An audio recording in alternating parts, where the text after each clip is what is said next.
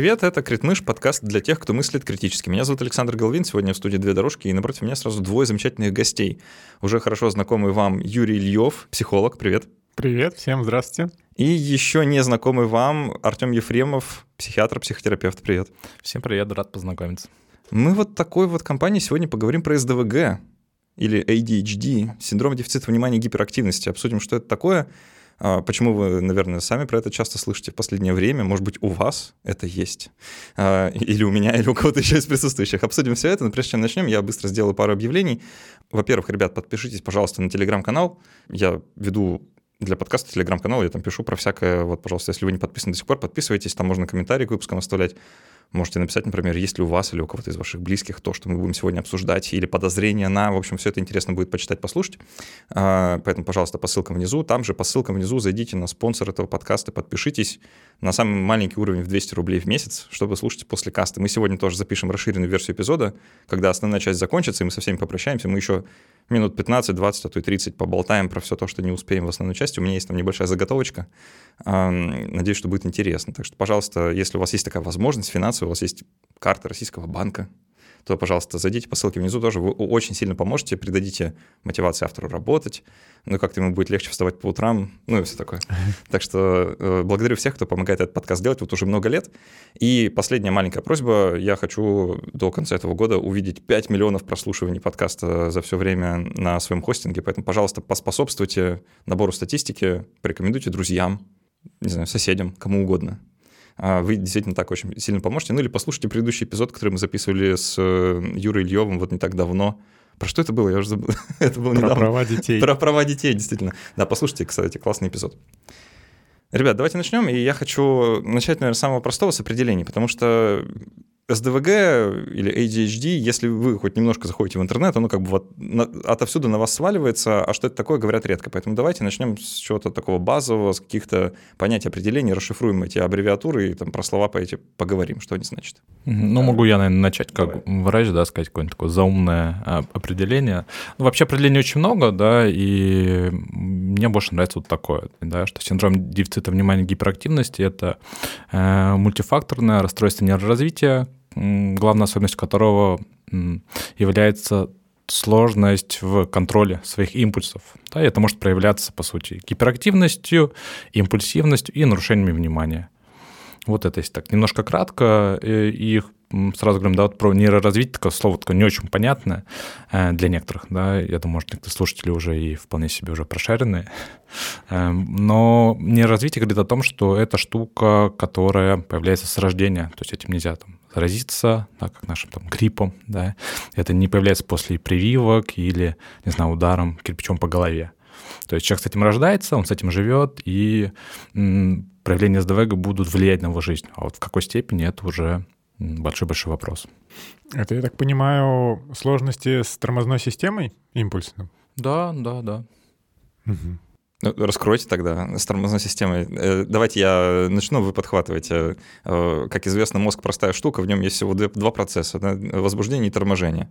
Э, и, судя по всему, СДВГ — это проблема именно со вторым. Да, совершенно верно. То есть вот я себя так представляю, да, что э, такая активирующая штука — это то, что помогает нам э, с утра проснуться, да, а, а тормозная штука — это то, что помогает нам э, вечером все-таки заснуть. Э, и э, вот... Одна из основных да, заблуждений родителей, взрослых, когда они говорят, ага, вот у ребенка поставили СДВГ, значит, он суперактивный, у него очень много сил, но тут как раз все наоборот. Он истощается, и поэтому тормозная система, она не успевает включиться. То есть это про то, что ребенок, э, наоборот, ему э, требуется да, помощь в том, чтобы ну, отдохнуть и не перегружаться. Вот, а не про то, что надо там записать его там на 7-10 кружков, да, и пускай он там свою энергию выплескивает везде, где можно. Э, по канонам классического медицинского учебника следующий параграф — это эпидемиология. Давайте разберемся, да, насколько эта штука распространенная, что это мы так про нее часто говорим, действительно ли так много людей, и как много людей этому подвержены? Ну, э, опять же, исследований очень много, да, и они, в общем, отличаются по частоте встречаемости. Но вообще мы можем говорить о том, что где-то у 5% людей до 18 лет, да, есть СДВГ. И парадокс в том, что и после 17 лет СДВГ никуда не девается. Вопрос только в том, что оно может компенсироваться, меньше становится заметным. А, и, по сути, да, есть много случаев, когда приходит человек там, в 30-40 лет и говорит, слушай, что-то не так, надо разбираться. А мы говорим, а, дорогой, у тебя СДВГ. Он говорит, блин, всегда говорили, что я умный, но ленивый. Э, в школе меня там, э, если человек там за 40, э, линейкой по башке били и кидали смело в меня.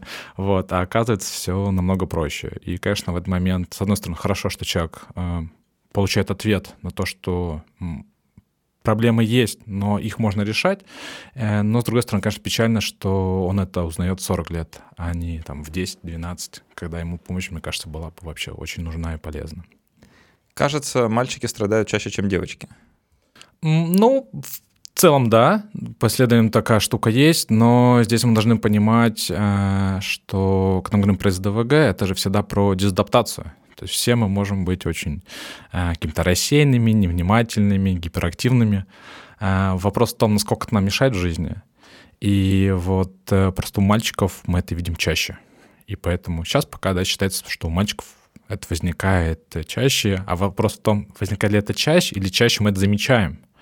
Вот этот вопрос пока, ну, лично для меня он открытый. Не знаю, может быть. А не может ли это быть эволюционно? То есть э, мужской пол, он более вариативен по мутациям, и просто мутационные процессы происходят чаще, мне нравится, как психолог переходит в биологизаторство просто моментально. А, ну, я, я, бы, я бы сказал, что, возможно, дело в том, что в целом э, лобные доли, да, речь же про как бы, развитие лобных долей и контроль как бы, лобных долей над основными частями, над другими частями мозга, да, в плане торможения.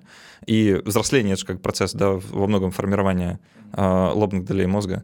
И у мужчин, как бы известно, это происходит гораздо, ну, не то что медленнее, а скорее дольше времени занимает, чем у женщин, да, в плане формирования. Что, кстати, иронично, да, почему-то у нас есть такое расхожее мнение в обществе, что это девочки импульсивные, да, оно, а по факту оказывается, что немножко наоборот. Э, просто потому что раньше созревание головного мозга происходит. Ну, я бы тут немножко поспорил э, с тем, что если мы говорим про созревание, да, ну, куда же это же должно дозреть. Вот. А все-таки, когда мы говорим про СДВГ, это то, что, конечно, симптомы мы должны увидеть в промежутках с 4 до 12 лет, но это даже ну, должно сохраняться. Ой, а, а мне кажется, что это можно, наверное, представить так, что речь же про развитие головного мозга. Развитие головного мозга — это развитие нейронных связей, да? И если мы возьмем там нейротипичный какой-то вот мозг, вот у него должно по одному сценарию как-то вот развиваться, да, вот, э, ну, условно, как формируются связи между нейронами в тех же лобных долях э, по отношению к другим частям мозга. В случае ребенка, ну, лучше сказать, человека с СДВГ, у него это происходит некоторым другим образом, и как бы связи формируются несколько иначе, из-за чего у него могут быть симптомы. Да, э, они могут появиться, начаться, и там, мы их можем видеть вот в том возрасте, в который ты назвал, но потом они могут, ну, дальше как-то манифестироваться тоже. Я это так представляю, по крайней мере. Mm. Ну, тут, тут вот боюсь залезть куда-то вот супер глубинные глубины, да, где сам на говорю полной ерунды. А, вот, но именно мне, как мое личное мнение, как-то представляется, да, то, что э, ребенок рождается в силу различных факторов, да, там, врожденных, генетических, плюс все-таки мы говорим, что есть факторы еще и внешней среды, там, например, э, прием определенных лекарств там, у матери во время беременности, э, вот. Вот на фоне этого как раз нарушается процесс, да, там, формирования тех же там нейронных связей, работы там, дофаминовой системы, норадреналиновой, и вот эти нарушения, точнее сказать, особенности да, а, работы, они в дальнейшем приводят к тому, что у человека нарушаются ну, процессы да, контроля да, там, своего поведения, импульса, всего прочего. И э, вопрос в том, что э, в дальнейшем, да, если мы поставили СДВГ, то мы его уже не снимем. Э, просто э, условно там в 25 лет человек э, там, может при помощи там, самостоятельной или там, помощи там, специалистов, психологов, да, например, а, обучиться навыкам, которые ему помогут вот эти проявления СДВГ минимизировать, ну, условно, да. И, там, я прихожу в магазин, чтобы купить пачку молока, да, меня постоянно переключает, я там купил чипсы, хамон, хотя где куплю сейчас хамон, ну, ну ладно, э, там, окей, сосиски, э, да, прихожу домой, а так пачку молока я не купил, проблема, проблема, да, там. И мне надо снова возвращаться, я снова на что-то перекупился, да, там 3-4 раза сходил в магазин, то, ну, блин, закажу в самокате. Я пропускаю все походы в магазин, сразу перехожу к доставке. Вот, вот, супер, да. А, а можно просто научиться, что, блин, мне проще э, сразу же, да, э, открыть там, это, там самокат, окей, не знаю, платить тебе не платят за рекламу. К сожалению, нет, но если ну. вдруг вы оттуда, то заходите в гости, как да, да мы договоримся. Пора бы. Вот, да, и сразу же там, условно, накидать в корзину там нужно количество продуктов, э, но не сразу нажать оплатить, да, там, а 10-15 походить, подумать, подумать и снова перепроверить, только потом нажать «Оплатить». И все, да, я купил молоко, и эти чертовы сосиски, да, мне не оказались в холодильнике, потому что они не нужны. Вот. По сути, э, твоя рассеянность, она осталась с тобой, но определенные навыки помогли тебе э, все-таки жить лучше и удобнее. Вот все. Давайте, прежде чем мы более подробно про симптомы поговорим, потому что это, наверное, самое интересное, поговорим про причины. Э, Артем, ты немного уже сказал, да, что это типа вот с человеком с рождения. А, ну, мне кажется, тут можно немножко распаковать еще, да, э, что за причины такие, почему это вообще возникает?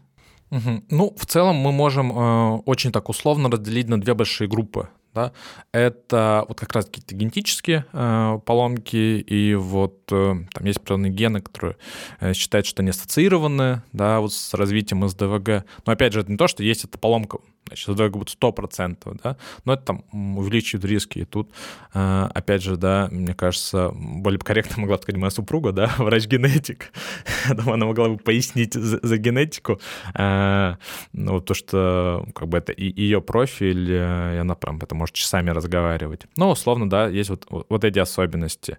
И есть внешние факторы, то есть то, что может повлиять на плод ребенка, да, то есть когда он формируется в утробе матери, и это там различные влияния э, там, например, какие-то вредные привычки, да, там, словно курение, алкоголь, прям там различных психоактивных веществ, вот, там, прием различных лекарственных препаратов, да, например, там, вальпроевая кислота, которая там при эпилепсии, например, назначается, вот, это тоже э, повышает риск развития СДВГ, и различные еще, там, заболевания которые там мать переносит в, в процесс там беременности. Вот. И это тоже может увеличить риск. И здесь мы говорим, э, что, там, не знаю, это не всегда равно там 100%. Вот это случилось, значит, точно будет СДВГ. Но это увеличивает, да, шанс. То есть там, там пару процентов, тут пару процентов. Да, если мы видим, что, ага, Э, есть, например, у родителей СДВГ, значит, риск там наследуемости будет где-то, ну, там, от 40 до 70 процентов, опять же, по разным исследованиям, да. Плюс мама еще во время беременности немножко покурила, э, плюс еще и кислоту зачем-то принимает, да, и мы, ну, с большей вероятностью, да, мы знаем, что окей, э, желательно к 4 годам, да, с ребенком все-таки к врачу-психиатру прийти, посмотреть, да, есть какие-то там трудности, не трудности.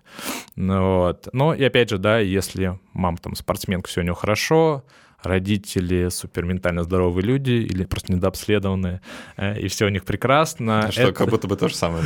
Да, да, да. А, опять же, это не, не дает нам стопроцентную гарантию, что э, там ребенок пойдет, например, в начальную школу, и тут э, педагоги возьмутся за голос, скажут, господи, что случилось? Давайте-ка вы сходите к специалистам и проверитесь. То есть это всегда, ну, как казино, да, вероятность. Вопрос в том, сможем ли да, мы в этом казино выиграть. А есть какие-то факторы внешней среды, которые, ну, там не связаны напрямую, скажем, с внутриутробным развитием, да, а, скажем, ну, вот мне на ум сразу приходит, да, а, что вот у нас сейчас такая культура а, вокруг, которая, ну, несколько располагает к сокращению нашего там attention span, что называется, да, вот времени концентрации внимания. Ну, там, если раньше видео на YouTube были длиннее, трава зеленее, да, небо голубее, все такое, это сейчас, э, ну что там, YouTube Shorts, да, э, вон даже в Телеграме зачем-то сторис сделали. То есть мы как будто бы все коллективно переходим на более такие короткие форматы. Может ли сама вот такая среда, которая тебя активно побуждает, ну, условно, часами скроллить, да, или еще что-то такое, она, ну, в определенных случаях приводить к тому, что у человека манифестируется СДВГ, а если бы этой, этой культуры, да, этой среды не было, то она бы не проявлялась. Во всем виноваты эти ваши тиктоки. Ну да, да, я аниме. к этому, я к этому. Угу. Это опять бумерский разговор Ну, вообще, э, встречал исследования, которые говорили, что, например, э, низко там социальный уровень там, в определенных странах и там конкретно там семьях, да, вроде как бы повышает там риск развития СДВГ. Но вопрос в том, насколько это, ну, и правда повышает именно развитие этого диагноза, да, этого состояния, или просто, ну, на фоне этого ну, мы просто чаще диагностируем, да. Вот э, опять же расскажу свою ну, личную историю, да, вот вначале там скажу про там диагностику, все прочее. Э, я не диагностировался, поэтому там точно не могу сказать, есть у меня СДВГ, нет, потому что я очень такой субъективный э, молодой человек в плане себя, вот. Но когда я изучал вообще эту тему, я такой думаю, блин, да это вроде про меня, да, у меня была реальная история, когда я э, пошел в школу, возвращаюсь, мне родители говорят, ну, не твои ботинки. Я говорю, как ты мои ботинки? В общем, мы там три часа с ними спорили. Я там уже клялся, там мне на чуть ли зуб не отдавал. В итоге, в общем, они психанули, нет, все, идем э, в школу, приходим в школу.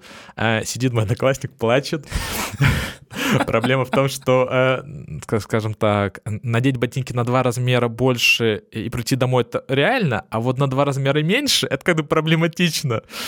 Вот. И, то есть, ну, это один из случаев. То есть, наверное, портфелей я в школе забывал, наверное, раз 10 свою там практику, сколько там я, не знаю, ключи терял, все прочее. Это вообще не перечесть. Но э, при этом, да, когда с мамой, в общем, беседовал, он говорит, блин, что ты выдумываешь? Какой из ДВГ? Вообще нормальный ты парень. Я говорю, ну, слушай, смотри, вот, допустим, вот до восьмого класса, да, а меня родители прям проверяли, как делал домашку. Я, в общем, сначала писал на черновик, они проверяли. Иногда я писал еще раз на черновик, только потом э, на чистовик, да. И вот про меня была такая тема, когда там какое-нибудь там сочинение, изложение 5-2, да, 5 за, э, там, за то, что, в общем, какую мысль донес, да, 2 как эту мысль я донес. Возможно, мне из ДВГ, возможно, его нет, да. Ну, учился вполне себе неплохо, но какой ценой, да, потому что у меня были классные родители, которые меня прям контролировали, меня поддерживали, они мне помогали. Вот, возможно, если бы не было такой, там, какой-то социальной возможности, да, финансовой возможности моих родителей, да, там, меня бы там 8 лет привели бы там, к врачу, и меня бы там из ДВГ поставили. Ну, хотя, скорее всего, в моем маленьком городке поставили там не из ДВГ, да, скорее бы, да, что-нибудь там другое, какое-нибудь там, ну, это Пеззапущенность. Да, пеззапущенность или органика, да. Э... Как там, там, ВН, ВНД, я забыл. Как ВСД. ВСД, точно, я так давно эту аббревиатуру не слышал, что я забыл даже. Хорошо живешь, съездить на периферию, там этот диагноз э, всюду и везде. Вот, поэтому вопрос в том, и сейчас, да, ну, опять, насколько мне важно, да, знать, есть все-таки мне СДВГ или нет. Но вот э, там, то, что сейчас я в целом использую определенные там методики, да, как с тем, что там самокатом. Да. Ну, я со списком хожу, до самоката чуть не додумался, но вообще классная идея.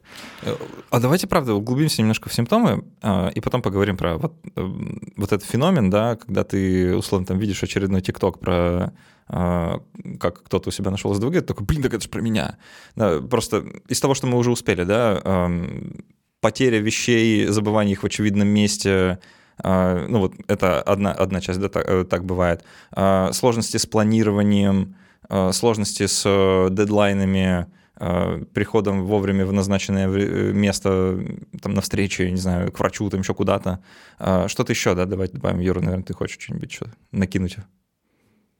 Я могу Сим- немножко... Симптомы, опять... симптомы, да, ребят? Я немножко улетел в своих улетел. мыслях, простите, да? Э, такое тоже может быть проявлением СДВГ. Не, вообще, если вот э, именно взять какую-то ну, медицинскую да, часть, то э, вообще все симптомы сейчас делят на две большие группы. Да? Это нарушение внимания, нарушение гиперактивности и импульсивности. То есть такие две группы. И там, и там есть по 9 симптомов. И нам важно, чтобы, а, в одной из этих групп, чаще это и там, и там, набирается в детстве это 6 и больше симптомов, да, во взрослой жизни 5 и больше симптомов. А, важно, чтобы эти проявления, хотя бы часть, была в промежутках с 4 до 12 лет, чтобы это длилось более 6 месяцев, и чтобы эти проявления проявляется в нескольких сферах жизни. Ну, допустим, школа и дом, там школа и там тренировки, какие-то занятия, да, то есть условно, если человек говорит, что, блин, в школе я такой рассеянный все забываю, и я вообще э, караул, а дома на сектах все прекрасно, то ну, мы тут не говорим про СДВ, надо именно минимум две сферы, да. Э, и важно, чтобы это мешало человеку. То есть если он рассеянный, но при этом он вполне себе успешен, ему не тяжело, ему комфортно, то тогда мы тоже про расстройство не говорим. Ну, вот это любопытный момент, потому что может же так быть, что у человека было бы СДВГ, да, по, вот он бы прошел по всем опросникам, да, и э, вот этим критериям, ему бы поставили ему диагноз, но у него есть некоторые механизмы компенсаторные, которые он использует. Ну, скажем, ну просто талантливый ребенок, да, у него там повыше IQ, чем у его сверстников, скажем, и он просто, не знаю, брутфорсит школу, да, э, ну там, не делает домашку, потому что, ну, то, ну, тупо скучно делать домашку. Вот ты свою историю сказал, давай я свою историю расскажу. Я в седьмом классе понял, что, в принципе, домашку можно не делать когда внезапно до меня снизошло такое знание, да, что ты такой, ну, пришел на ИЗО, да, без рисунка, а тебе двойку не поставили, и ты такой, опа, это рабочий механизм. Да, и потом выясняется, что, в принципе, тетрадку заводить не обязательно. Есть как бы лазейки, да, а когда наступает время, ну, когда нужно сочинение написать про Евгения Онегина, например, которого ты летом, естественно, не читал, потому что нафиг надо, а, внезапно выясняется, что ты что-то про это знаешь, да, и можно это сочинение написать, и потом его учительница будет цитировать на следующем занятии, потому что хорошо получилось. Да, то есть ты как бы брутфорсишь. И до поры до времени это работает, да, можно там в университет поступить и, в принципе, на интеллекте так катиться. А, как ты сказал, да, умный, но ленивый. Я такой, блин, в детстве часто слышал, между прочим. Сейчас а, э, раскручиваю назад это спряли, думаю, блин, попади я в свое время к психиатру. А, но, э, ну, правда, да, то есть есть как бы вещи, которые люди могут делать, чтобы эти симптомы как-то скрывать, да. Например, есть навыки, да, которые можно использовать. Там про самокат можно не знать, но, скажем, про то, как сделать там себе туду-лист, да, и, ну, условно, не забыть, что тебе нужно прийти на запись сегодня, да, к 12 часам. Это, в принципе, ну, выполнимо, да, то есть есть какие-то навыки, которые могут вот этот вот, э, как лучше сказать, нейродивердженс, да, вот это вот нейро... Э, как это правильно на русском, я даже не знаю. Э, инаковость, да, свою как-то компенсировать. Ну да, планирование, визуализация этого, то есть это должно быть э, легко воспринимаемо. А это штуки, которые можно крутить в руках. Это в школах, например, некоторых используют специальные подставочки на стул, чтобы у ребен... чтобы ребенок во время того, как сидит на уроках, он еще и ну, немножко отвлекался на вестибулярный аппарат, то есть он... А, поэтому на стулах качаться так приятно. Да, да, там специально есть подставочки, которые заставляют тебя держать равновесие. А, есть даже стулья, которые немножко пошатываются вроде бы. Это какие-то ручки специальные, которые можно разбирать или наоборот их можно крутить. Но наша школа не очень к этому приспособлена, а особенно учителя, которые, если что-то увидят в руках, не, относясь, не относящиеся к учебному процессу, то они либо заберут, либо наругают, либо поставят замечание бесконечная вариация. Ну, мы, получается, в такой странной ситуации с э, вообще этим расстройством, да, если мы говорим, что это расстройство, что симптомы, они ну, настолько распространенные, то есть, ну, кто в своей жизни не испытывал сложности в концентрации, да, ну, все да, так или иначе, ну, сложно, концентрироваться вообще сложно. Да, кто, э, у кого там не было периода, когда он там что-нибудь забывал, да, или там, не знаю, положил ключи в холодильник или еще что-то такое сделал. Э, там, ну, всем хочется в руках что-то покрутить, да, там во время беседы, ну, тяжело сидеть на одном месте. Ну, то есть это такие вещи, как, как будто бы общее место такое человеческое. Но при этом в одном случае мы говорим, что вот это СДВГ, это диагноз, это требует там лечения, вплоть до медикаментозного. А в другом случае, ну, ребенок ребенок. Ну вот именно поэтому-то мы и говорим, что это, во-первых, а, должно быть длительно, да, и это должно мешать человеку. То есть если тебе это не мешает, ну и ради бога, зачем тебе еще к врачу идти? Да, то есть нам нужно всегда понимать, что когда мы ставим, там, допустим, диагноз, да, вот набор там этих там четырех букв или там каких-то других, э, это же должно к чему-то вести. Ну, то есть, ну окей, да, человек пришел, рассказал, я ему говорю, «Э, супер, да, у вас СДВГ. А дальше-то что? То есть если у него нет проблем, он ко мне не придет. Э, чаще это происходит, когда вот, есть сложности, я не понимаю, почему эти сложности со мной происходят. И иногда так человек приходит, и мы говорим, ну, у вас нет СДВГ, но это не значит, что у вас нет проблем. Ну да. Да, то есть, э, окей, вот в, там в твоем конкретном случае, ну, ты выбрал такую модель поведения, потому что она была для тебя успешна, то есть было больше плюсов, чем минусов. А особенность в том, что человек с СДВГ, он даже понимает, что вот такая модель да, приносит больше плюсов, чем минусов, но он ее не может реализовать, что вот у него как раз этот контроль-то и нарушен. Что да, мне лучше сейчас вот сесть, час поделать эту чертову математику, да, и будет три часа свободного времени, я смогу там бегать, прыгать, веселиться, да, но я сажусь за эту математику, через пять минут я уже там, как э, сейчас, да, мы видели, как Юра там о чем-то задумался, да, или там схватил что-то, начал там крутить, вертеть, да, или там залез в это. у Юры из ДВГ, мы коллективно ставим диагноз. Да, да, выйти с диагнозом. Вот, э, то есть тут э, вопрос именно в том, насколько человеку мешает. Если не мешает, все ему отлично, ну, тогда он, скорее всего, до нас и не дойдет. И тут надо понимать, что сам, ну, диагноз СДВГ, он не дает нам такой карт-бланш, что все, у меня есть ДВГ, э, все от меня отстаньте, да, мы говорим, что да, у тебя есть особенности нейроразвития, да, сейчас даже вот, ну, когда я говорю расстройство, да, я именно как э, врач, да, как вот это сейчас там описано, там тоже там классификация болезни, там, 10 пересмотра. Но сейчас вообще идут дискуссии, а насколько еще корректно говорить, что это расстройство, да, что особенность там нейроразвития, да, считается, что сейчас под нейроразвитие это же не только там СДВГ, это там, и расстройство аутистического спектра, и там интеллектуальная недостаточность, и там дислексия, дисграфия, э, то есть, по сути, это около 20% людей на нашем да, земном шаре, у которых есть особенности. Да, они отличаются, да, чем остальные 80. Ну, 20% тоже немало на самом деле. Ну да, обязательно для этого должна быть патология, на которую нужно навесить какой-то вот ярлык, да, именно какого-то такого э, диагноза в медицинском смысле. Ну да, здесь надо просто разделять, что одно дело там какие-то медицинские, да, понять, по сути, для того, чтобы просто там бумажки, да, какие-то заполнить, чтобы у меня была возможность при необходимости там выписать там лекарственную терапию или, например, дать рекомендации для педагогов, чтобы они там, например, ребенка посадили там на первую парту. Хотя у него со зрением все супер классно, да, вот это какая-то советская установка, кто плохо видит, того на первую парту, да, всех остальных там на Камчатку. Вот, хотя ребенка с СДВГ посадить на последнюю парту, ну, я посмотрю, как вам будет комфортно комфортно, может быть. Э, к слову про, про среду, которая может э, как-то приводить к манифестации, я слышал еще о таких исследованиях, это вот уровень научной экспертизы, который я привношу в нашу беседу, я слышал про исследования. А, я слышал, что есть зависимость между количеством учеников в классе и развитием СДВГ у детей. Чем больше учеников на одного учителя, тем выше вероятность. То есть там, если 30 человек в классе на одного учителя, то условно выше шанс, что конкретный ребенок окажется вот, ну, типа в такой ситуации, когда симптомы СДВГ появятся. Может, это усиление симптоматики? Ну, может, усиление, ну, усиление симптоматики, в свою очередь, приводит к тому, что мы это чаще замечаем там уже в кабинете у психиатра, просто потому что иначе он бы не дошел до туда. Ну, я бы тут говорил, наверное, о том, что чем больше там, количество учеников, да, тем выше шанс диз дезадаптации. Ну да. Вот, то есть понятно, что поэтому там, часто я вижу там на приеме, что приходят там родители и говорят, так и так, пошли в массовую школу, 30 детей, сейчас это уже не максимум, который возможен, да, и говорит, все, вообще не может справляться. Потом классно, когда есть такие возможности, переходят в частную школу, там 8 ребят, и все супер, и вообще каких-то жалоб не появляется, потому что есть вот как раз такой уже индивидуальный подход. Есть возможность педагога э, там каждые 10 минут там спрашивать, Вась, а ты что, где, где сейчас летаешь? А вот мы тут пишем, да, или там, например, через там, 15-20 минут сказать, Вась, а сходи тряпку намочи, а он переключается, выполняет какую-то минимальную деятельность, и снова возвращается образовательный процесс, да, и не важно, что тряпка там уже сырая, можно там... Не важно, что доска уже давно электронная. Точно, точно. Тряпка так, чисто для Васи.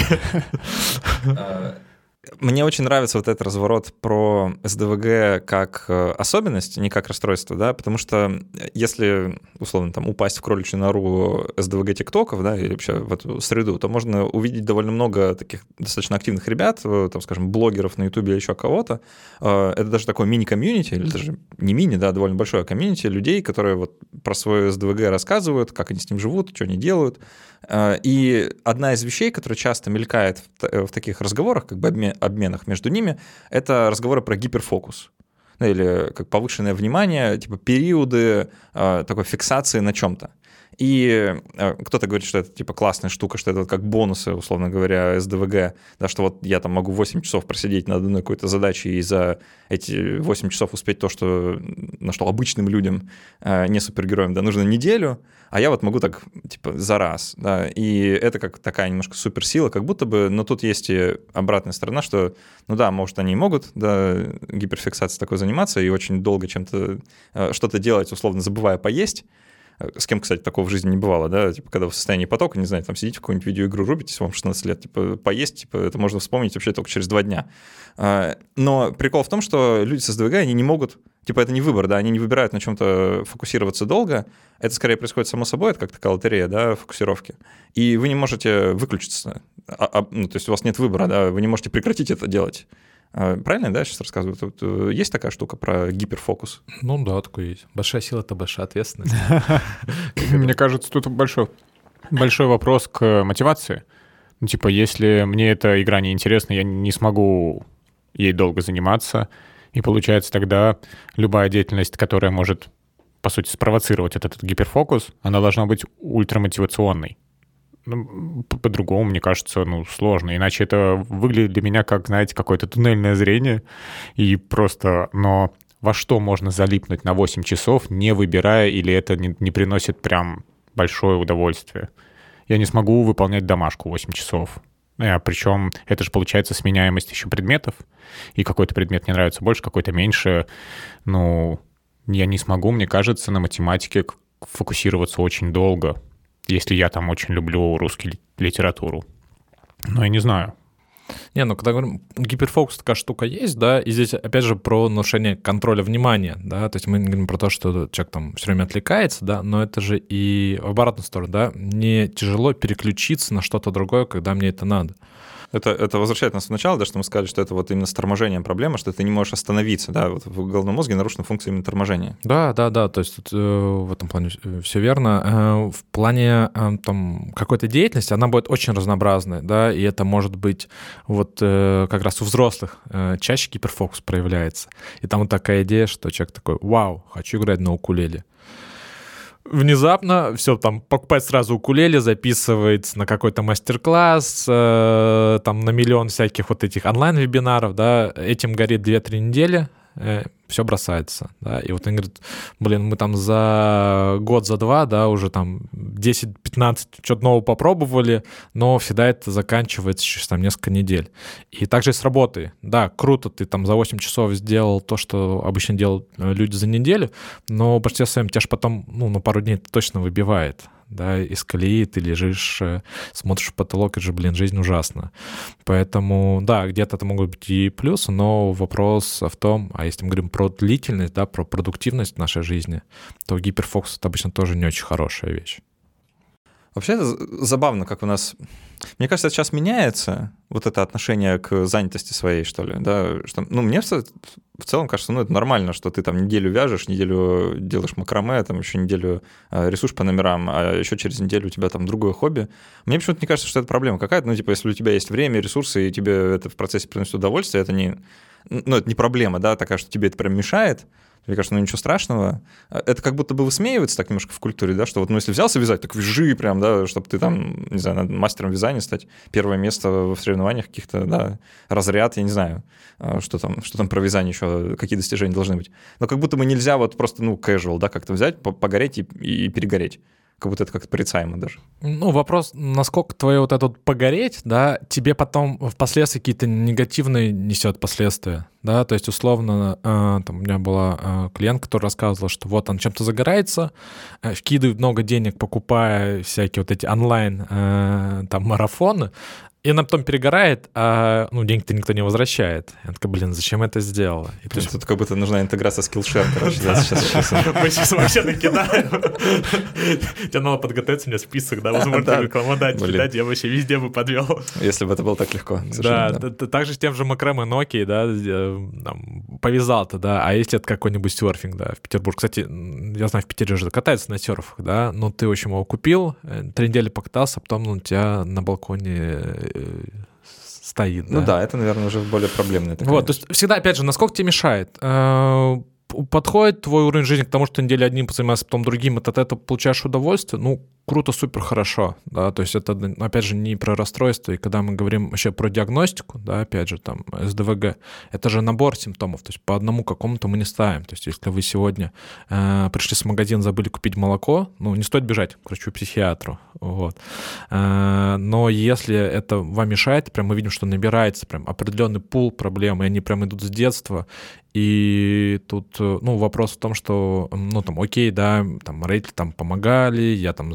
закончил там всю школу, универ, а вопрос в том, а ну, как, каким ресурсом, да, а может быть, ты, если бы у тебя не было вот этих проблем, или тебе вовремя помогли бы, ты там закончил бы с красной, да, там, что там, красный диплом или золотая медаль. Ну, вопрос, насколько это важно, да, но э, поэтому вот всегда, да, я возвращаю к тому, окей, а что вас беспокоит? Если вас ничего не беспокоит, ну, тогда давайте мы сейчас с вами побеседуем чем-нибудь хорошем. И я, опять же, да, там, вам смогу рассказать про какие-то лайфхаки, да, про какие-то поведенческие штуки, которые, ну, в целом всем будут помогать, Да. Ну вот э, сейчас я, я вижу, да, Юра крутит в руках э, чудесный кубик. Ну, наверное, я бы тоже его покрутил. Э, да, а, а я, честно говоря, ничего не кручу в руках, но я трачу много мысленных усилий, чтобы вот как-то контролировать свои руки сейчас, да. Вот. И то есть, окей, ну, возможно, у нас у всех троих из ДВГ, возможно, ни у кого, да, но совет, блин, доносите с собой в этот кубик, да, ну и, и будет вам счастье в жизни, и все. И тут не представьте с ДВГ, но при этом э, счастье в жизни сейчас только у Юры, да, у которого чудесный кубик. Ну, давайте вот, правда, в последней трети поговорим про лечение, потому что, мне кажется, тоже есть несколько таких интересных э, моментов, да, как это вообще лечится, лечится ли вообще, может ли это пройти, или это на совсем. Э, про кубик поняли, да, что есть некоторые поведенческие лайфхаки, а может еще каких-то хочешь накидать, Артем? Э, с удовольствием послушаем. А, ну, я-то предлагаю, я там могу немножко про именно медицину рассказать, да, я думаю, Юр поделится уже такой поведенческими штуками. Вот вылечить мы это не можем, потому что это, это особенность нейроразвития, да, то есть, опять же, возвращаемся, что это не совсем даже и болезнь, да, нет болезни, мы ее вылечить не можем, но мы можем в моменте, да, скомпенсировать, уменьшить э, степень, силу, интенсивность проявления этих симптомов, тем самым лучше качество жизни человека. Вот. И тут, по сути, есть э, медикаментозные способы. Э, это определенный набор препаратов. Я не знаю, надо название говорить, не надо. Ну, можно класс препарат. Класс. Ага. Э, ну, тогда сразу, да, то, что рекомендовано первой линии терапии во всем мире, у нас в России, к сожалению, запрещено, да? Да. То есть это психостимуляторы, да, там, ну, я думаю, что назвать мы их не будем, да, иначе подкаст закроет.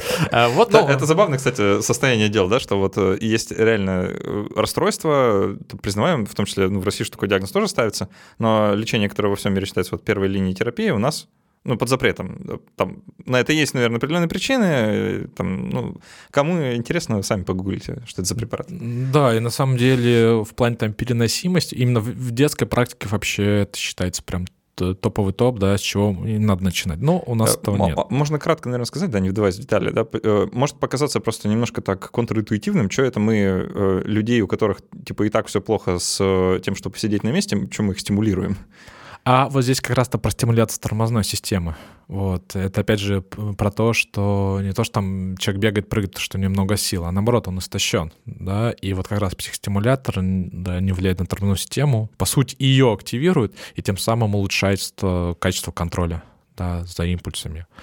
Э, ну, опять же, да, это запрещено, э, поэтому тут мы, наверное, пойдем дальше. Да. Вторая линия терапии во всем мире у нас это первая, и по, по сути единственная, да, это тамоксетин, э, оригинальное название Стратера, то есть препарат, который разрешен там, с 6 лет, имеет свои ну, плюсы. Подходит, к сожалению, не всем, но эффект довольно-таки хороший, да. И его мы довольно-таки часто используем, когда понимаем, что все без препаратов тут не обойтись, как в детской практике, так и во взрослой практике. А что он делает? А, он там, а, опять же, влияет там на дофамин, который как раз отвечает за эту импульсивность. Э, и мы обычно, да, ожидаем там эффект в виде того, что человеку проще сконцентрироваться, у него снижается вот какая-то... Проще себя сдерживать, там, сидеть на месте, там, не переключаться, там, обычно в там, школьное время видим, что какая-то продуктивность обучения да, улучшается, и обычно тут такая реакция, да, до этого ты прям приходил, ребенок каждый день был там исчеркан, там, не знаю, ударил Петю, забыл там тетрадку, еще что-то, тут прям каждый день, а сейчас там, в общем, один-два раза в неделю, уже вполне себе хороший результат, да. Петя доволен. Да. Реже бьют. Да, Петя доволен, реже. А как учитель-то доволен, и мама с папой, да, то что, э, вот. И это, мы, кстати, препарат используем и во взрослой э, жизни, то есть некоторые э, прям люди говорят, окей, там, у меня есть какие-то дедлайны, там, условно, там, предновогодняя пора, там, надо закрывать там годовой отчет, нужна мне концентрация. И там человек там 2-3 месяца принимает терапию, ему становится полегче, он с этим всем справляется, ну, сколько-то возможно, да, потом от препарата отказывается и там снова там 10 месяцев в году э, борется, да, э, какими-то поведенческими штуками. Ну, вот. И иногда этот препарат не подходит, и у нас есть э, набор лекарств, которые сейчас э, исследуются, вроде как бы есть какой-то эффект, это там и некоторые антидепрессанты, и там есть э, нейролептик, там арипипрозол, вроде как бы показывает какой-то эффект. Но это пока такие исследования, мы их назначаем off-label, да, то есть вне показаний. Но это когда вообще уже беда-беда. Вот обычно в России все-таки вот атомоксетин не подошло, но в большинстве случаев мы такие говорим, ну, тогда добро пожаловать вам в поведенческую терапию. Э, пока мы не перешли в поведенческую терапию, еще классную штуку э, как-то вброшу на тему медикаментозного лечения в других местах, не здесь. А, так забавно получается, что, там, скажем, если вы студент, да, э, учитесь в каком-нибудь колледже, то э, это, к слову, про гипердиагностику СДВГ да, во всем мире, что, а, может быть, э, вам покажется выгодным тактика, а, ну, как так, чтобы вам поставили СДВГ и, условно, назначили препараты, потому что, ну, там есть некоторые бенефиты в плане учебы да, ну, вам действительно станет легче там, концентрироваться, учиться, сдавать экзамены, там еще что-то.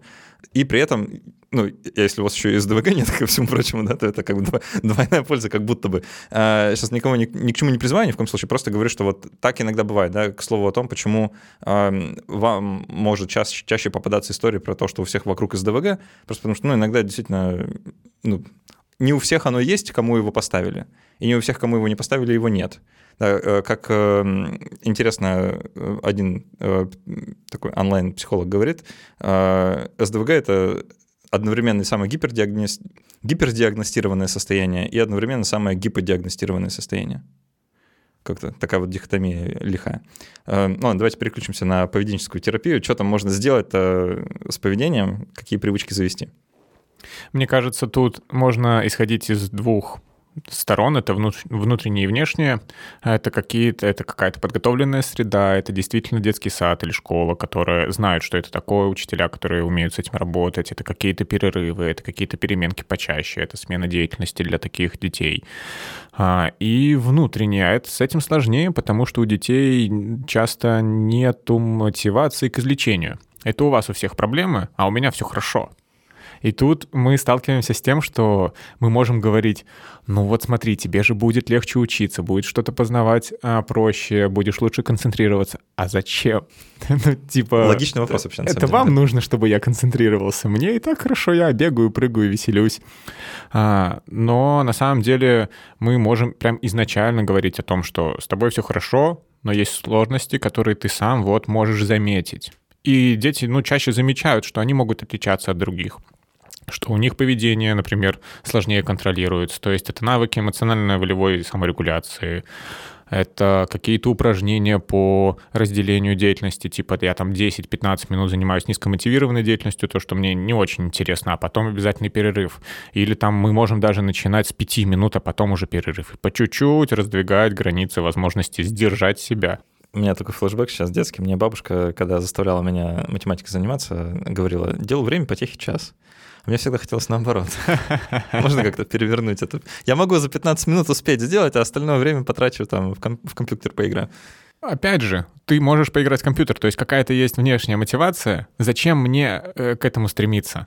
И да, иногда это какая-то какие-то бонусы, это пищевые мотивашки, но это такое, наверное, третья линия. Почти как ну, собака. Ну, так, не будем про собак. Что еще? Мне кажется, есть большая стигматизация в обществе, что ты становишься не таким, и родители и учителя начинают относиться к тебе как к какому-то прокаженному, условно говоря, а, а действительно сажают на какую-то Камчатку, дают тебе там просто листик рисуй, только не трогай, не разрушай урок. А если мы говорим про какую-то действительно подготовленную среду, учителя к этому относятся нормально. И даже если родители никогда не знали о том, что есть СДВГ, и тут поставил психиатр СДВГ, и мы пошли в частную школу, или мы в целом ходили в частную школу и в частный сад, то сама эта образовательная организация должна и родители родители подтягивать, что это нормально, что ваш ребенок такой же, как все. Да, у него есть сложности с концентрацией внимания или с саморегуляцией, но у нас у всех есть в этом сложности. Мы учимся на протяжении жизни себя контролировать, сдерживать, как-то правильно проявлять свои эмоции и импульсы те самые. А, визуализация расписания и бесконечный список, на самом деле, по организации своей деятельности. Вот и самокат тот же самый. Ну, условно, навык там поставить будильник вовремя, да, там еще что-то. Много будильников. Много. Не, не, один. не один. Много с напоминаниями, с подсказками. И это просто приходит в привычку. Вот тот же самый кубик, который я кручу в руках, я уже заранее знаю, что мне будет сложно усидеть, и я могу что-то начать ковырять. Ну, у тебя СДВГ просто, конечно, ты знаешь. Не знаю, может быть, это просто смещенная тревога так выходит, а, через такую смещенную активность. Но это в привычке. То есть я уже знаю, что у меня есть такая особенность, и я изначально себе помогаю, подготавливаю. И мне кажется, если к этому подходить вопросу, начиная с ранних лет, то ребенок довольно быстро может компенсироваться. И, например, на средней ступени или старшей ступени школы я думаю, что этого можно даже не заметить. Особенно если с поддержкой фармакотерапии, то прям такие же люди, как и все. Мне знаете, какая штука, вот кажется, реально классная, прям вот во всех этих разговорах про СДВГ в контексте вот современного общества.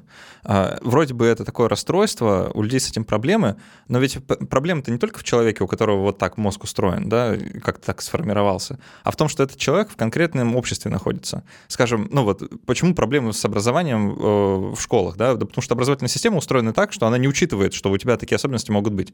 Да, э, школьная система, она же на некоторых таких предпосылках стоит, стоит.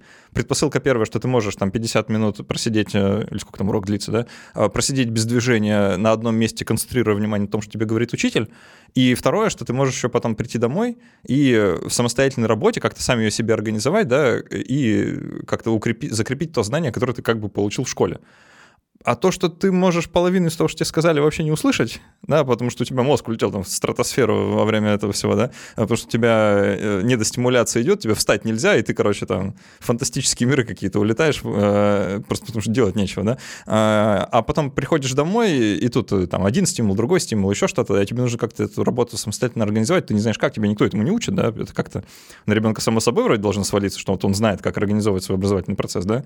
Кому-то родители, наверное, помогают, не знаю, так вообще бывает, нет? Э, и получается, что человек остается один на один вот с этой вот системой, которая от него ждет одного поведения, да, а он на него ну, не способен. Это можно хорошо сравнить, наверное, с, ну, там, скажем, человек слепой от рождения, да, а у нас весь мир, все общество функционирует на том, что, ну, типа, предпосылка такая, что все видят. Да, ну, там есть э, сигнал светофора, какие-то надписи, там вывески магазины, да, все как бы говорит о том, что вот если ты не видишь, ну, у тебя просто, э, ну, как-то нет этого преимущества, что ли, да, или лучше сказать, у тебя Э, ну, помеха какая-то в жизни, да, все время присутствует, что всем дается легко, тебе дается сложно. И вот в случае с СДВГ это как будто бы вот тоже такая же штука. Было бы общество устроено по-другому, мы бы даже и не знали, что такие люди вообще есть. Не уверен. Ну, тут же все равно есть диагностика. И общество, получается, должно подготовиться к тому, чтобы такие люди чувствовали себя полноценными членами общества. Вот то же самое. Мне очень нравится, на самом деле, динамика принятия обществом людей с раз. Помню... Для расстройство меня... аутического спектра. Расстройство аутического спектра, да. Давным-давно, сколько-то лет назад, пять или больше, первыми новостями о трудоустройстве и даже адаптации к обществу было в Израиле, когда людей с раз начали привлекать к работе в разведке. Они просто за счет своего гипер... Э... Блин, это, это, это все плохо, эта история плохо состарилась. Сейчас произнес это все. Э, гипервнимание, просто они сверяли спутниковые снимки и смотрели отличия. И недавно, буквально, наверное, пару месяцев назад я увидел, что у нас Антон тут рядом фонд, он опубликовал новость о том, что у нас начали наши компании, IT-гиганты, принимать людей с раз, специально на какие-то позиции, которые, а, на которых раз как раз-таки и является каким-то супербонусом. То есть обычный человек, а, нейротипичный, он не сможет просто выполнять настолько качественно эту работу. А, вот, вспомнил, обучение нейросетей. Класс, супер. Общество, мне кажется, станет этого только сильнее и э, инклюзивнее. Ну, это как слышал классную э, фразу, что нейроотличие — это не баг, а фича. А, ну, на этой позитивной ноте мы будем переходить к послекасту. Там э, давайте обсудим действительно вот нашу такую тут самодиагностику. Я сегодня заполнял опросник. Э, хочу с вами обсудить. Раз уж э, мы такой компании собрались, я вас немножко поиспользую как специалиста. Можно? Э, супер, это в основной части, э, в дополнительной части мы это сделаем. Э, напомню, что получить это все очень легко, можно зайти по ссылкам внизу на спонсор или на Patreon, куда вам удобнее подписаться. Ребят, вы правда этим очень сильно поможете. Большое спасибо всем, кто подписывается и не отписывается на протяжении многих лет. Вы мои герои, вы прям делаете так, что эта работа возможна. Вообще спасибо вам большое. Напомню, что есть еще телеграм-канал, можно туда подписаться. Еще можно писать на почту подкаст собака.критмаус.ру, какие-то ваши письма, напишите вашу историю борьбы с СДВГ, будет очень интересно почитать. А, я нашим уважаемым гостям сегодняшним перешлю ее, если она действительно будет как-то стоящей, если, если мне сумма понравится, да, я с удовольствием такие письма почитаю и вам тоже покажу. А, Артем Ефремов был у нас в гостях, психиатр, и Юрий Ильев, психолог. Спасибо большое, ребят, что пришли. Спасибо, что позвал. Спасибо, что позвал. Спасибо, что слушали нас. А так все, до встречи через неделю. Пока. Всем пока. Пока-пока.